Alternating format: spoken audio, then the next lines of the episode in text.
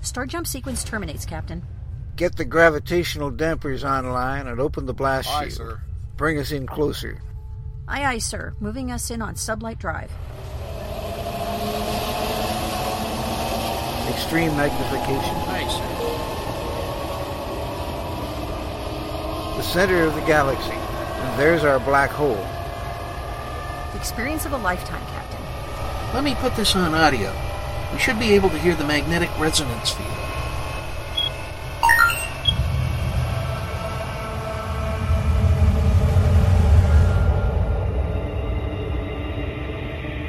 This is it, ladies and gentlemen. The edge of time and space, where the impossible can happen. Welcome to the event horizon.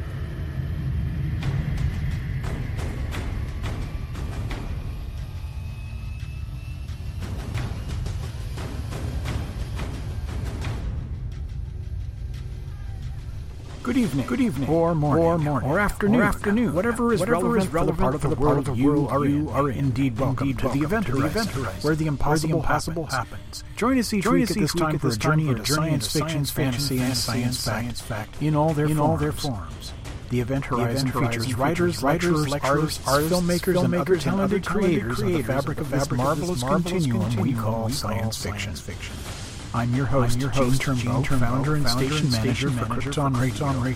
With me is Susan Fox, Fox, the station's executive producer. This evening, this evening, we do record in the evenings, regardless of what the time zone is in your part of the world.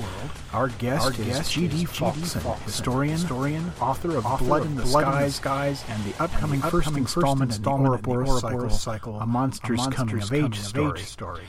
He has also he written a great many articles, on steampunk, mostly appearing on Tor.com, and is generally considered to be the unofficial voice of the steampunk movement. Mr. Falksen, welcome to the Event Horizon.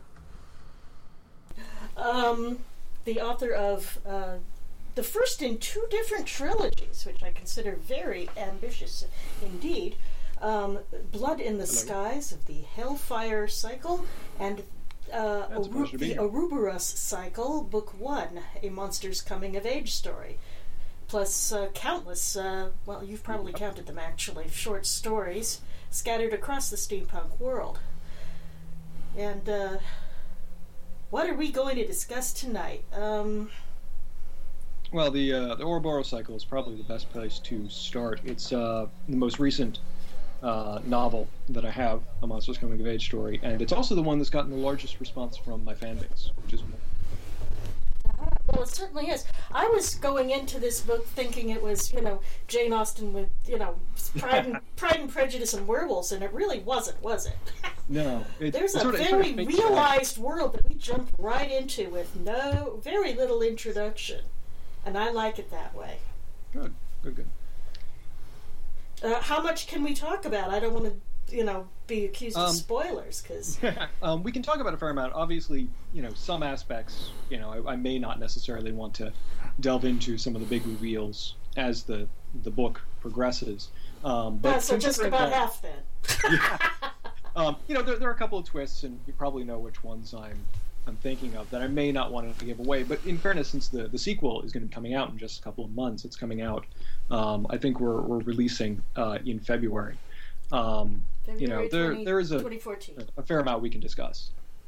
So both of these uh, cycles feature strong female leads who are very different from each other.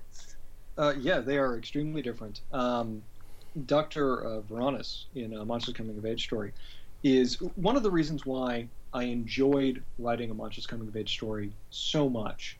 Um, is that because uh, it was the first time I'd really sort of delved into doing that kind of, of narrative where you so you start with the main character, um, you know, in, in she's in her mid-teens, she's in a society that has you know it's it's uh, France in the uh, 1860s, so her entire life she's basically been um, sort of denied agency and self-determination by her society, and it's really the only degree of support she gets in in terms of independence is from her grandfather, which is remarkable um, for the time, but I think very appropriate for you know the type of character he is. Um, and you see her going from that kind of situation to nevertheless um, sort of breaking free from it and and you know sort of exploring the world on her own terms, becoming her own person, and then obviously, um, you know, sort of coming into contact with and embracing the supernatural um, that is sort of concealed uh, all around her. And I just found that really enjoyable because in most of the writing that I do, you know, I, I have to say I, I really enjoy strong female characters. I like strong characters, period. But I think um, you know our literary conventions, our literary history tends to you know downplay the strength in female characters in favor of the strength of male characters, and I like um, to sort of have a balance between the two, which I think is appropriate. Um, and so normally, you know, for example, with the, the Hellfire Chronicles, um, you know, all the characters presented in that they're adults they're at least in their 20s they're you know they, they've already been relatively established in their careers and it goes from there with a monsters coming of age story um, you, know, you basically see the process of Varanus going from from being a, a young woman um, who hasn't you know been been really given agency um, to the process of her obtaining it and defining herself and then becoming an adult and the kind of adult she becomes and then of course the series progresses from that point. But I enjoyed the process of writing that coming of age aspect, which was very wordy. I realize. But. You don't have to do nearly as much uh, world building in the Ouroboros cycle than in uh, Hellfire Chronicles. My goodness, um, you jumped right into that, and I, I maybe could have used a little more geography or possibly planetography. It, um, it took yeah, me a no, while I, to figure out what was going on and what's an IOT. yeah. No, I certainly get. Well, the thing with the um, with the Hellfire Chronicles, it's actually um, related to a uh, an indie uh, video game that's being developed by a company I work with, oh. um, and so most of the the terminology and geography presented in that um, is going to be presented in the video game. The problem is it's a, it's an indie company, um, which means that the staff available to do the programming is very limited, and so there was a uh, significant delay on the release for the game. So there was expected to be, you know, this accompanying uh, video game that would go hand in hand with the book around the time of its publishing, uh, which is part of the reason why there isn't as much contextual information, because the idea is the two would sort of provide context for one another. And you know, can as you, can you describe that, or is that too much of a spoiler?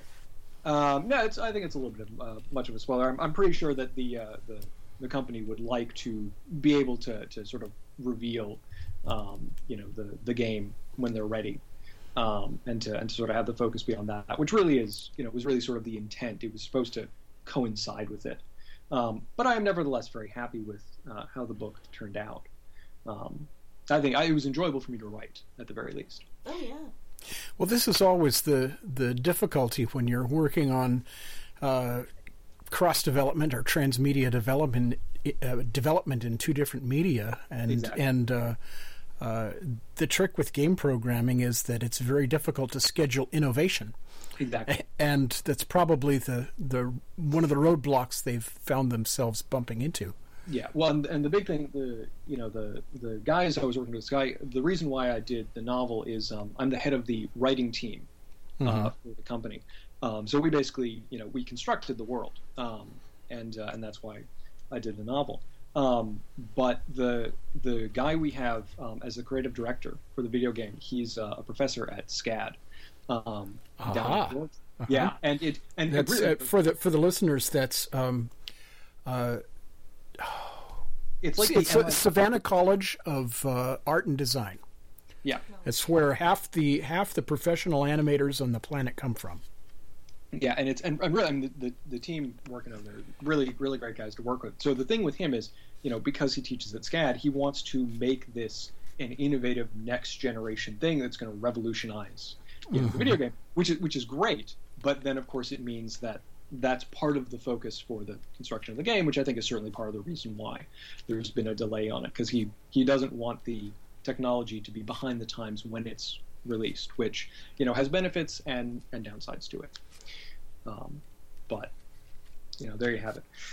Um, but yeah, with the with the uh, cycle, um, the the second book obviously, you know, since we have the coming of age story in the, first one, the second book obviously picks up when she's an adult, when she's you know fairly well established um, with her her interaction with the supernatural that exists in the world. Um, so that's going to be much more in line with uh, with the other writing I do, where the characters are are adults and they're established. But at the same time, I still you know intend to have certain uh, you know a certain aspect of, of character growth because I think that's very important. Um, and she's going to be uh, uncovering information about the world she's in, about herself, about her past, about her family. Uh, it's very much a, a family story, um, which um, you know I, I, enjoyed writing, and uh, and I think the fans of the series are, are going to enjoy as well. So tell us a little bit about uh, the genesis of the character. Well, it's very complex. Um, the the series itself is something that I've been working on for I think about ten years now, um, and so the the aspects of setting, the specific supernatural groups, the Scions, which are my interpretation of werewolves, and the Shashivani, which are my interpretation of vampires. Um, the the various characters, the various family lines, and, and uh, the various aspects of plot, because um, it really is this very large, nebulous setting. The Ouroboros cycle, you know, wrestles with a lot of that and brings a lot of it in. But actually, I've got several other storylines that I've sort of teased my, my fans with um, that I would like to write that deal with characters who may be secondary characters you see only a couple of times or might not even be seen at all in the Ouroboros cycle, but they're still very important to the larger setting as a whole. Um, and all of that, as it was being developed, was sort of this nebulous web of characters and ideas and organizations and secret societies and plots and, and storylines. And so, you know, as it all came together, I eventually decided that the way I wanted to introduce the setting was uh, was with Varanus, um, because you know what happens with her is she she begins as a you know as a normal uh, mortal person, and then she becomes sort of inducted into the secrets of the supernatural. So I think that's a, a fairly effective way to sort of present it to the viewer. Um, you know, I wanted to have her be um, be some type of intellectual, um, because of course the the Shashivani, if you've read the book, they're you know you know they're they're very intellectually based. They're um, they're they're sort of uh, scholars, um, and so that was a natural fit there. And also, it just sort of felt right for the character to have her be a, a scientifically minded person, because of course that that will lead her to challenge the conventions of the society she's in. Um, it creates an immediate conflict um, between her and her self identity and the conventions of society around her, because of course, at the time, um, you know, mid to, to late 19th century, the idea that, that women would be involved in science, a very unfamiliar concept. And actually, one thing that's interesting is she's um, a, a, small aspect, very small aspect of her, um, specifically in terms of uh, her history, is based off of a French woman named Madeleine Bres, B R E S, uh, who was actually the first French woman to obtain a medical degree, which she received in, I think it was 1870. Um, you know, have been earlier than that. Might have been 1869, but regardless. Um, and so, you know, and so I sort of modeled the the early uh, situation, you know, um, starting off at 16, the progression of it off of that, um, because it really was just such an unusual thing at the time. Um, and it was just very fascinating to explore it. And one thing that I really uh, enjoyed with doing the research for the book and for the character um, is the the discovery that actually in the 1860s in France, um, it was extremely liberal and forward thinking in terms of women's education, which people don't necessarily realize. Um, and the big reason for this was that the I think it was the Minister of Education um, was a, a, very, very progressive, uh, liberal minded individual. And at the same time, he had a tremendous amount of support in this, in, in sort of the, the, modernizing of the education system, um, from the Empress uh, of France, the Empress Eugenie. Um, who was once again very, very strongly in favor of, of women's education and, and improved situation for women and so forth. Um, and you know, and so the idea of a a French woman of means being able to sort of you know, through through her own uh, force and energy, but at the same time supported um, by by outside forces, being able to become a fully accredited medical doctor was actually a very uh, plausible, if extremely radical, thing for the time. Um, and of course, you know, when I discovered that, obviously, it you know it had to be. It was almost perfect timing, as it were. Was Dr. Bres herself uh, relegated to women's issues, or did she, she slip away yeah. and and fight in the war as as a man? Um, well, well, it's interesting actually. She, um, yeah, she was relegated to women's issues actually um, for the majority of, of early female doctors. Um, that it was sort of assumed that oh, you're going to you're going to do work with um, you know with with women's health and and you know child uh, rearing and uh, you know uh, pediatrics and that sort of thing. The stuff that the boy doctors didn't want to do. exactly and, and and because and because of the time i mean we, we have to remember it's it's really sort of horrifying to think of it but for most of history the the primary concept of women has been their role as you know as as child bearers and child rearers and it's it really only has been you know the, the most recent couple of generations that we've been able to break away from that concept um, which i think is very important i think it's very important to the development of modern society um, but you know, but uh, of course, Dr. Bres, um, she she did um, she was sort of relegated to to women's health and to child health. But at the same time, if I recall, um, she served as a nurse. Uh, obviously, she couldn't be a doctor in the in the war because she was a woman, which is why the the specific incident of disguise happens with Varanus uh, in similar circumstances. But um, but she served as a nurse during the Franco-Prussian War, um, which was once again part of the inspiration for Varanus going and, and doing her own medical work during the conflict. I find it fascinating that. Uh, uh, okay, let me restart that question. Okay.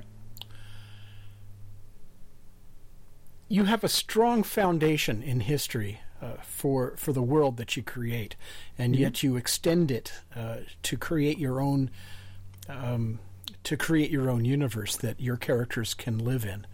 Uh, how much more of of this is I've got I'm You haven't sorry I'm struggling I'm Phil. struggling. Susan, can you can, can you well, figure out where I'm writes going a here? lot, a great deal of um, uh, short stories, so I'm I'm seeing a possibility for a lot of you know shorter works wandering off into different corners. We have Um, absolutely. yeah, there, um, there are any I- number of, of Russian legends I can see uh, being explored here. Um, well, and actually, one of the one of the things that I have considered doing, I don't know exactly when I would do it, but um, because I have all these these you know various um, aspects of the Ouroboros cycle setting that I would like to explore, I've actually considered doing um, one or more anthologies of short stories in the setting, exploring you know other aspects. Um, you know, because there's there's whole family histories that I want to delve into. There's um there's a secondary character, um, Niccolo Pavone, uh, who's this uh, Italian spy. Oh, was he's fascinating. I want to see more of him. Um, well, and, and one of one of the fun things is um, with with Niccolo and the Pavonis in general. The Pavonis, you know, they're this they're this um, family of spies and, and assassins and uh, smugglers that have been around since the Renaissance, and um, and I've really wanted to do. I actually have a whole series that I want to do with the family in the in the Renaissance. Um, when they, you know, when they first sort of uh, shift over from being merchants, um, you know, Venetian merchants, over to So, being these. are they these supernatural too, or no, they're yeah, they're perfectly human. all right? Um, but and, and the, part of the reason why I want to do that is because you know with the with the Ouroboros cycle we see very much the supernatural in the world, um, and of course we're seeing it through the eyes uh, of you know people who either are supernatural or closely associated with the supernatural. And I, I sort of want to do stories, uh, do some stories with people who are interacting with this world where so much is affected um, by these, you know, by these vampires and by these werewolves and by these cults. Um, but at the same time, they're not inducted into these secrets, so they're approaching it from a completely human standpoint. Um, and that's something I want to do. I want to do a short story um, detailing why Niccolo and, and William, Varanus' grandfather, are such good friends. Um, You know, there's a there's a whole range of things. Um, and I, I- you know, I actually have. Um, uh, there was a serial I did, The Mask of Tezcatlipoca, which is set in Mexico in the mid 20s, um, and that deals with characters from the setting. It's in the same setting, um, and actually Pavones from the 20s make an appearance, um, and that's a lot of fun. But it's it's such a large setting, and part of the, the difficulty when writing in this, I love world building, I love constructing environments. Part of the problem is the the larger and more complex you make them, the harder it is to sort of get that tunnel vision necessary to write a story. Because of course, you know, when you're writing a story, it doesn't matter how large the world is, the story and the characters and the plot has to be that focus. It has to be the relationship between the characters and the events that happen to them. And if you try too hard to show everything in the world, you just lose the story. Um, so that's always the challenge. A very easy trap to fall into. I mean, Yeah, it's it's uh, requires a tremendous amount of concentration on, on what you're doing.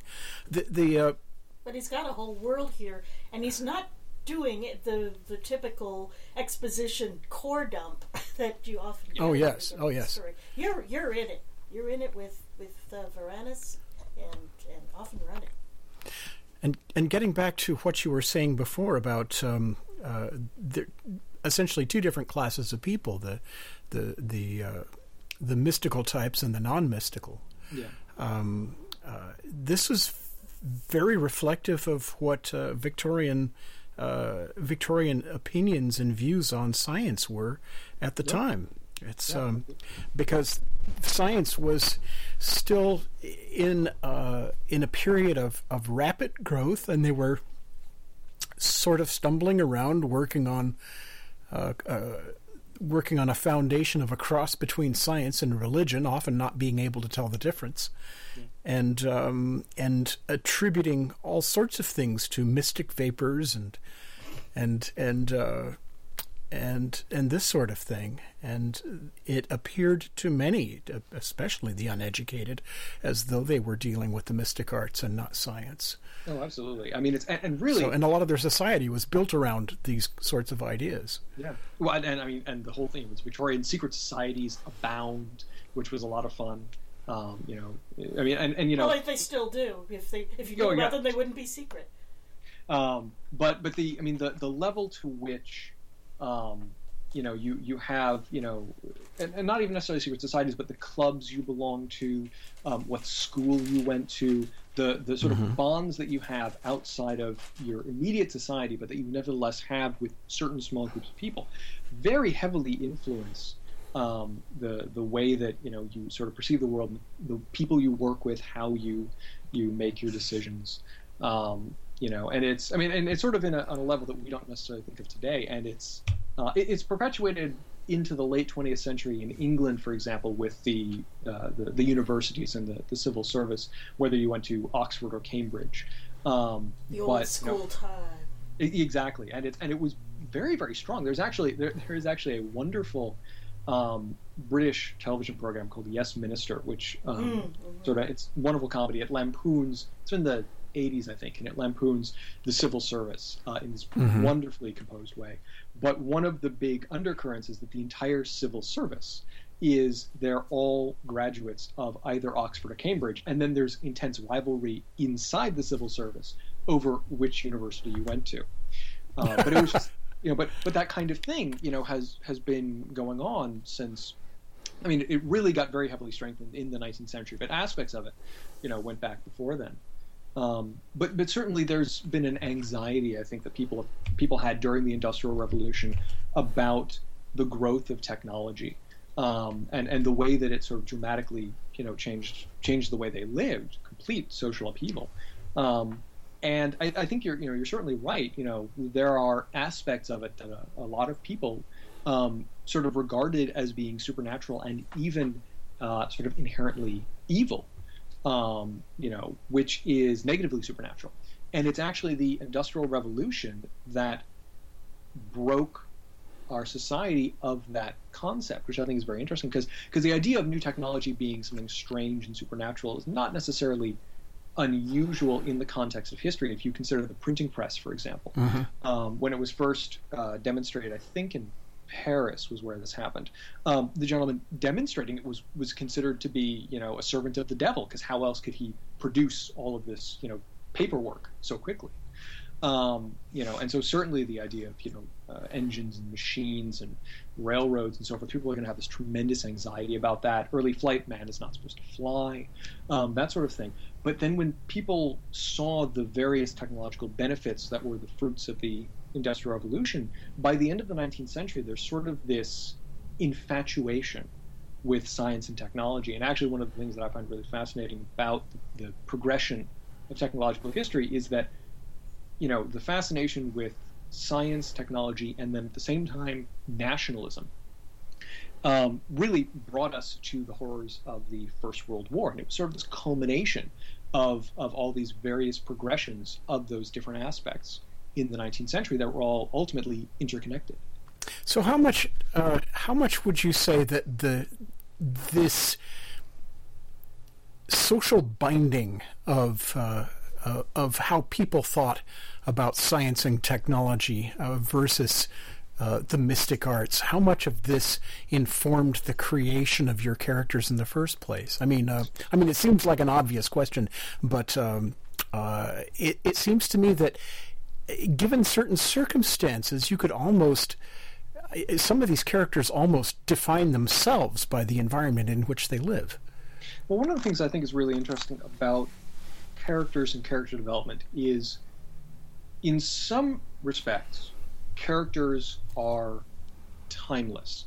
Um, there are certain aspects of personality that are potentially universal throughout um, all of human history. I mean, it's part of the part of the reason it's a little bit of a cliche to talk about it, but you know, some people say, oh, you can take Shakespeare and set Shakespeare at any time period, and the the themes still carry through. And actually, in fairness, um, it's not only Shakespeare that, that gets to have that. Actually, a lot of um, classical literature and and classical um, theater uh, that applies to because even if certain aspects of the environment and the setting um, and certain views of the characters may be a little bit unfamiliar to us in the modern world, the ultimate drives um, of you know of ambition and intellectual curiosity, of greed, of anger, vengeance, you know, all of these they're they're very timeless. They're very universal to humankind, and the way that they get perceived, the way that they manifest, is is what's done through the lens of the environment.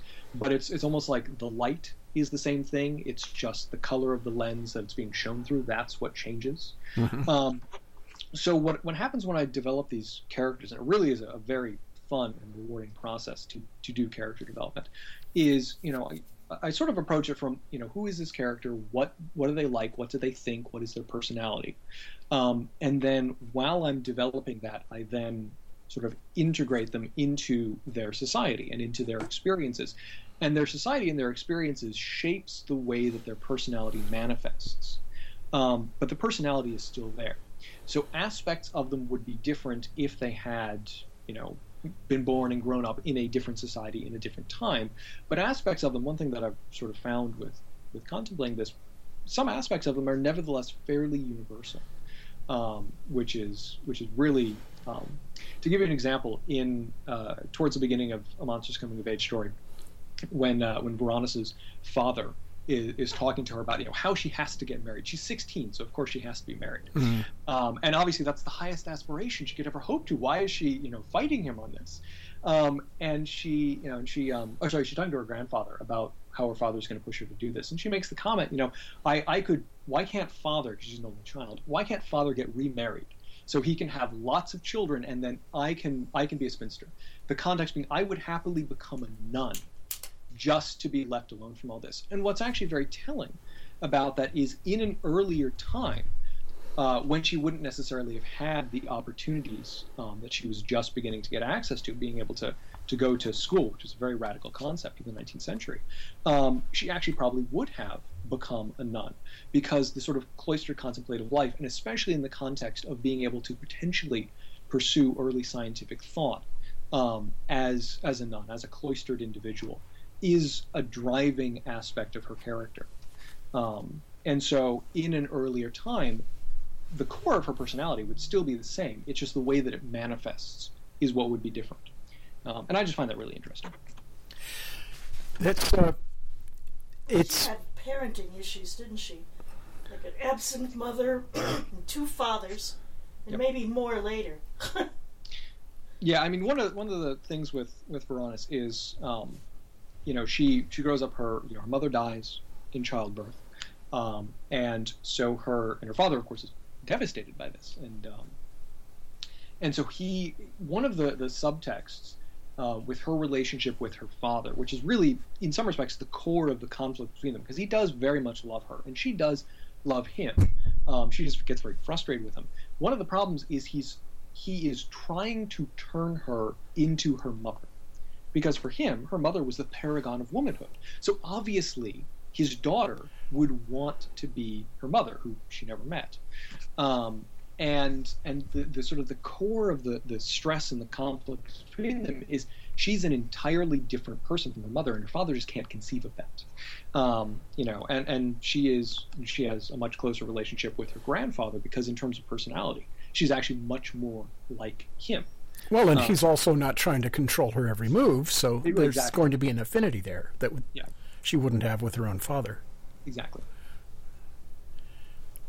It's uh, Arist- in Aristotle's Poetics, which they make you read in just about every mm-hmm. film school from one end of the planet to the other, mm-hmm. uh, he makes the case that uh, uh, the story comes from the characters and the characters come from the story. Yeah. And uh, I'm just I'm fascinated by how different authors balance these two, and some some have very character driven stories, and some have very plot driven stories, yeah. and um, uh, where do you find your balance point? Well, I mean, I, I, certainly do my best to to have a very harmonious balance between them. Hopefully, I'm successful at that. That's certainly the object. Yeah, it's a chicken and the egg problem, no mistake. No, exactly. Um, but the the way I look at it um, is that the two are are very intimately connected. Um, because the sequence of I mean a, a plot, a sequence of events is unless you know except where you know nature and happenstance causes something to happen like a volcanic eruption or, or an earthquake or something like that. Aside from from issues where that is an event affecting the plot. Um, ultimately uh, plots are the develop uh, development of people uh, interacting with one another that is what produces plot and story mm-hmm. um, people interacting with one another with their environment and so forth who wants so, what and why can't they get it exactly um, and so, in that respect, uh, plotline is ultimately derived from the characters involved with it. And of course, when characters are being interacted with by the plot, they're interacting with it in turn. That can change the sequence of events and so forth. But at the same time, people are the product of their circumstances, as well as the product of their thoughts and ambitions and beliefs. Um, and so, with that regard, you know, as the plot progresses, as much as the characters affect it, it affects them because it's part of their life experience, and their life experience changes who they are as people, or helps shape and, and demonstrate who they are as people. Um, and so my my effort has always been to sort of do that, um, do that sort of uh, harmonious blending of the two. And really, I, I would say that um, when I have a book, um, you know, I figure out what the general sequence of events I want to present, um, but then at the at the same time, once I get down and, and start delving into exactly how the details are going to work out, I look at how the different characters with their different personalities are going to affect the sequence of events around them, how they're going to interact with them.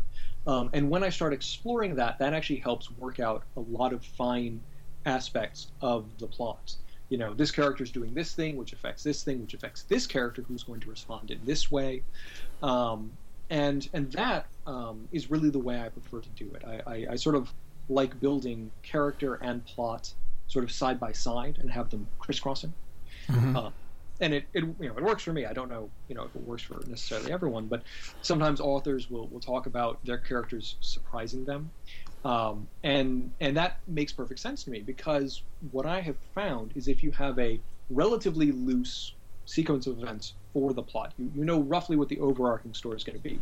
But then you start delving into it with the characters in mind. Um, what you'd originally planned for them to do, for them to say, for them to, to be their reactions, that can change because you're, as you're sort of working around with it, you're remembering aspects of the characters you might not have remembered at the time. Um, and that sort of blossoms into light, and you say, "Oh, well, they wouldn't actually say that. They wouldn't actually do that. They would do this entirely different thing," because that's a fundamental aspect of the character that I hadn't thought of. Um, and I just find the the process of doing that is just very enjoyable. It's a lot of fun. So, in de- looking at the problem from just bringing it down from a purely mechanical standpoint, it sounds like events happen and they can either be externalized events or internalized events with respect to the character, but you can really mar- map them out uh, map them out that way. Yeah, um, I mean absolutely, and, and and the thing is, you have once again it's you know the characters are affected by the way events around them interact with them. You know, we're the product of our experiences. But in the same way, you know, nothing that a person does has no effect on the world around them. Something very, very simple, as simple as a particular way they talk to another person, or as simple as, you know, choosing to sit at a particular table, can potentially have long term effects depending on what everyone else around them is doing. It's, you know, it's the cliche of a butterfly flapping its wings causing a, uh, a tornado. Um, and you know, when you actually delve into it, that is actually potentially very realistic. It may not be quite so severe, but one small activity can kick off a much larger sequence depending on how other people interact with the results of that action and then how people interact with the results of their action and so forth. Um, and so I find that, that part of writing a story is having all these different characters and the the ripple effects that come from them interacting with the sequence of events around them. Um, and so personally, I like to have a relatively loose plot line when I get down and start, you know, start really sort of getting into it for that specific reason. Because I find if if I try too hard to shoehorn my characters into a specific plot and a specific sequence of events, um, it ends up feeling untrue. You know, I, I end up forcing them to do things that just isn't in character for them. Um, whereas if I keep it nice and loose, they sort of inevitably find their own way to tell the story that I'm trying to, st- to tell. But they tell it in a way that's appropriate for their character. So uh, this can probably. Uh, it, it, sounds to me like this would lead you to uh, the discovery of other incidental plot lines that you, that you hadn't planned on that that um, sort of carry that can carry events along uh, on the side streets and back alleys while you're telling your main story. Um, yeah, it certainly can. And one of the, I mean, in some cases, you know, there, there may be, you know, smaller scenes or subplots that develop as a result of a character interaction. But a lot of what I, what ends up happening is it gives me ideas for other stories. Um, that's what I was. That's what I was hoping to lead into. Yeah, I mean that's that's the thing. Well, to give you an example, um, in the in the, the second book, a cautionary tale, for, uh, a cautionary tale for young vampires, um, there's a uh, a secondary character who's uh, introduced, um, who was originally just going to be sort of you know a stand-in side character. Nothing really much happens. Um, and actually, no, there were two of them.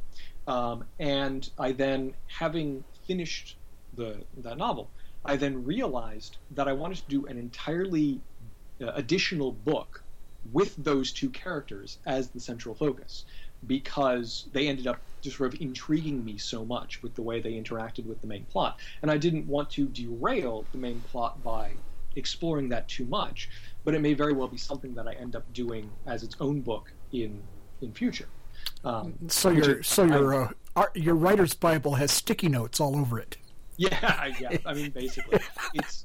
I, I, like to. I mean, the big thing is I like to have it very, as I say, very freeform and very fluid because once you start you know you can you can plan the plot out as much as you want but once you place those characters in that world in those sequence of events they're going to do things that you don't predict. And it's because you know there's some aspect of them that you don't think about until you actually start thinking about them in that time and in that place. And then all of a sudden you're like wait a minute. You know what was i thinking? That's completely ridiculous. They wouldn't do that.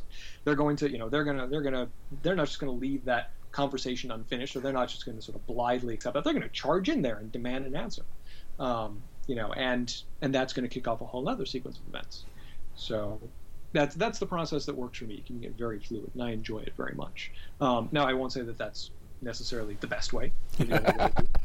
um, every, I mean, that's the thing. Oh, I don't, I don't know. I I have to disagree with you there. I mean, I think uh, uh, I think that's pretty much the only way you can approach it because if if you're world isn't real enough to you to to create situations like that, you probably aren't doing it right. I mean, that's that would be the pro- the approach that I would take. Well, that, I, can, I can see you checking the weather reports in 1882. yeah. Yeah, so, yeah, such as they're available, which I got to tell you is is kind of frustrating. Um, although, although I will I will tell you one of the one of the really great things about setting a story in um, in 1888 um, is that all of the ripperologists have developed such a, uh, a wealth of period information in the autumn and early winter of 1888 that they do actually have weather reports. Um, of course, the, the, unfortunate thing is they only have the weather reports for you know a couple nights around each of the Ripper murders. But you know, but just there is so much information that they've developed and made available online, newspaper clippings and and police reports and so forth, that it just it makes context so much easier whether or not you're doing a Jack the Ripper story. Um, oh, that's which, interesting. I wouldn't which, have thought of that. I, I, found very amusing when I was when I was doing that. Well, and the same thing would have happened when uh, Krakatoa uh, blew oh, up. Oh yeah, when was that? 1883. I think so. Okay, we've already passed that. Then. Oh well, too bad. Yeah. But no, but I mean, I mean, that's, and it's it's really interesting because when you think about it, um, depending on the way that popular culture interacts with a particular time and particular place, that actually has an effect on the availability of research material. Because obviously, if popular culture is very excited about something, there is a lot of they're going to they're going to document it very heavily. Exactly. Um, and it really is just it's a it's a fa- the whole re- the research aspect of writing is such a fascinating prospect. Um, you know, for the for the I, that never occurred to me. That never occurred to me that that would be no, useful. I, I, mean, absolutely. I mean, you're and, on um, Facebook. no, no, same, that's not what I. Same thing, different. Well, yeah. yeah, well, that's oh. true, but uh, you know, it's it's uh, the idea that that uh, that current events can create a wealth of incidental information that can be used for entirely other purposes. Yep. And then uh, also for, preservation of that mm-hmm. information, mm-hmm.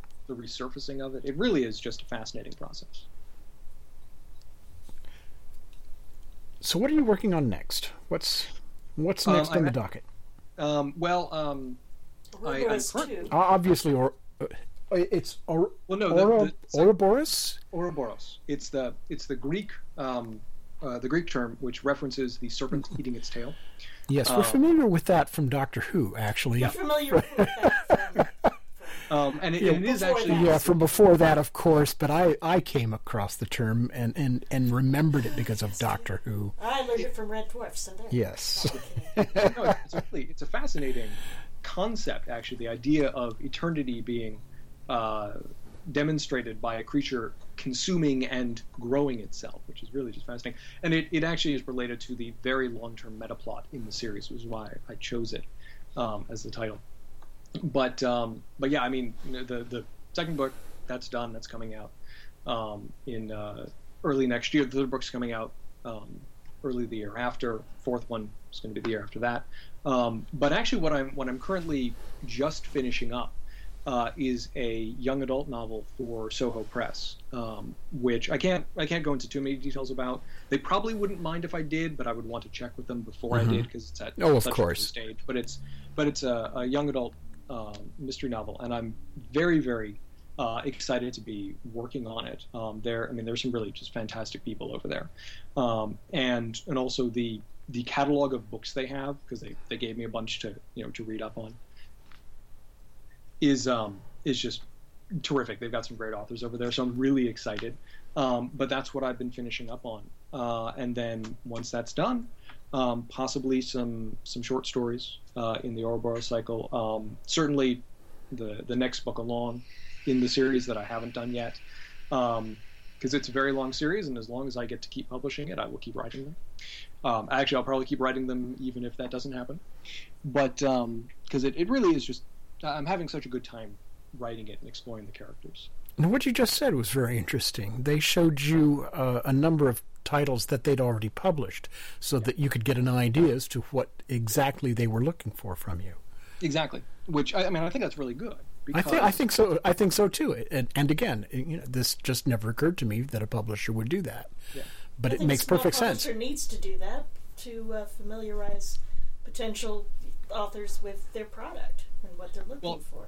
I mean, actually, because the thing with Soho, Soho is it is the I believe the largest independent publisher in the world, hmm. um, but it's it's very well known for its mystery series, uh, and then they recently just started a young adult imprint, uh, which is what you know picked me up, and um, but it, I, I, think it just it sort of is a good idea to familiarize, um, you know, an author with not just you know the, the sort of work that they put out, but also just specifically the themes and styles of the genre that's being written in. Because this will be the first young adult novel that I've done. You know, I sort of mm-hmm. um, I sort of you know toyed with the the concept of young adult with the very beginning of a monsters coming of age story because I was writing you know the, the main character uh, as a 16 year old um, girl sort of you know finding herself in this coming of age story but then you know by the midpoint of the book she's an adult so it wasn't the the full story simply young adult it was just the very beginning that it then progresses into uh, you know an adult book um, so you know this is this is a, a new and actually I got to say very rewarding experience for me writing this um, this novel for them because it's such a a new and unfamiliar genre for me, but it's also a very exciting genre. Um, there's just so much, I guess, energy and vibrancy because when you're when you're writing a teenage character, um, you know, for for someone that young, there's just a, a level of energy and a level of focus and emphasis and wonder and you know sort of possibility um, that that older people and then of course older characters as a result don't necessarily have. Um, and it really is just it's a very fascinating process, I have to say. It has been a delight talking with you this evening. Uh, I'm I, I learned a lot about writing, and I think our listeners will too. This has like, been like a masterclass in in in uh, uh, novel writing. And this is uh, this has been plot and character plot and character development as, as, they work not only in the narrow world of steampunk or in you know historical novels or in sci-fi, but but any any storytelling whatsoever. We're we're very glad to uh, we're very glad to have had you with us on the Event Horizon. Well, thank you. This has been a lot of fun. No, we think so too. Keep keep in contact. We'll want to hear about uh, the next um, Ouroboros novel. Absolutely. Yes, when it when it uh, when, when, it releases. when you can talk about when, the, the young mm-hmm. adult mystery, let us know. Absolutely, I will. And we'd be delighted to have you back. I would I would love to come back. You guys just let me know. You have been listening to episode 40 of Krypton Radio's weekly production of the Event Horizon for November 30th, 2013. Your hosts have been Krypton Radio's station manager Gene Turnbow and executive producer Susan Fox. Our guest this week has been historian and steampunk novelist G.D. Falksen, generally regarded as the unofficial voice of the steampunk movement. This episode will air again on Sunday, December 1st at 4 p.m. Pacific, 7 p.m. Eastern Time. You will be able to hear this episode and others as downloads at the Krypton Radio website and on both iTunes and Stitcher as podcasts. The Event Horizon title sequence was written and produced by Gene Turnbow. The part of the science officer was played by renowned science fiction illustrator Mark Schurmeister.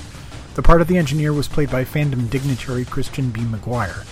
The navigator was played by Corsair's closet producer Christine Cherry, and the role of the captain was voiced by science fiction writer Larry Niven. This program and its contents are copyright 2013 by Krypton Media Group Incorporated. Stay tuned for more great music and tonight's episode of X 1. The Event Horizon. It's sci fi for your Wi Fi.